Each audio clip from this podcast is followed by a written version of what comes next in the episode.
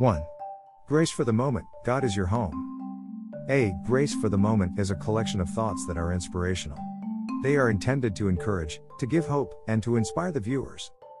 B. Reading a thought can change the way you think about something. 2. Scripture verse. I. John 4:24 New Century Version, NCV. 24 God is spirit, and those who worship him must worship in spirit and truth. 3. Thoughts. A. Don't you think you are separated from God, He at the top end of a great ladder, you at the other? Dismiss any thought that God is on Venus while you are on earth. Since God is spirit, John 4:23, He is next to you, God himself is our roof. God himself is our wall. And God himself is our foundation. John 4:23 New Century Version, NCV. 23 The time is coming when the true worshippers will worship the Father in spirit and truth, and that time is here already.